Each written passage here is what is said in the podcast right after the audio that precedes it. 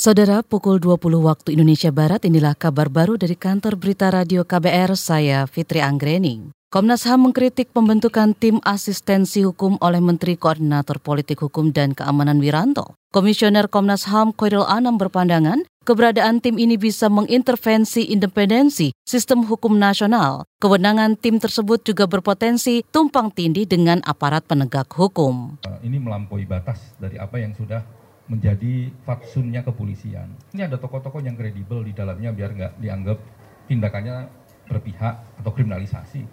Malah menyeret penegakan hukum di bawah politik. Itulah yang mengakibatkan tidak kredibel apa pun yang dilakukan.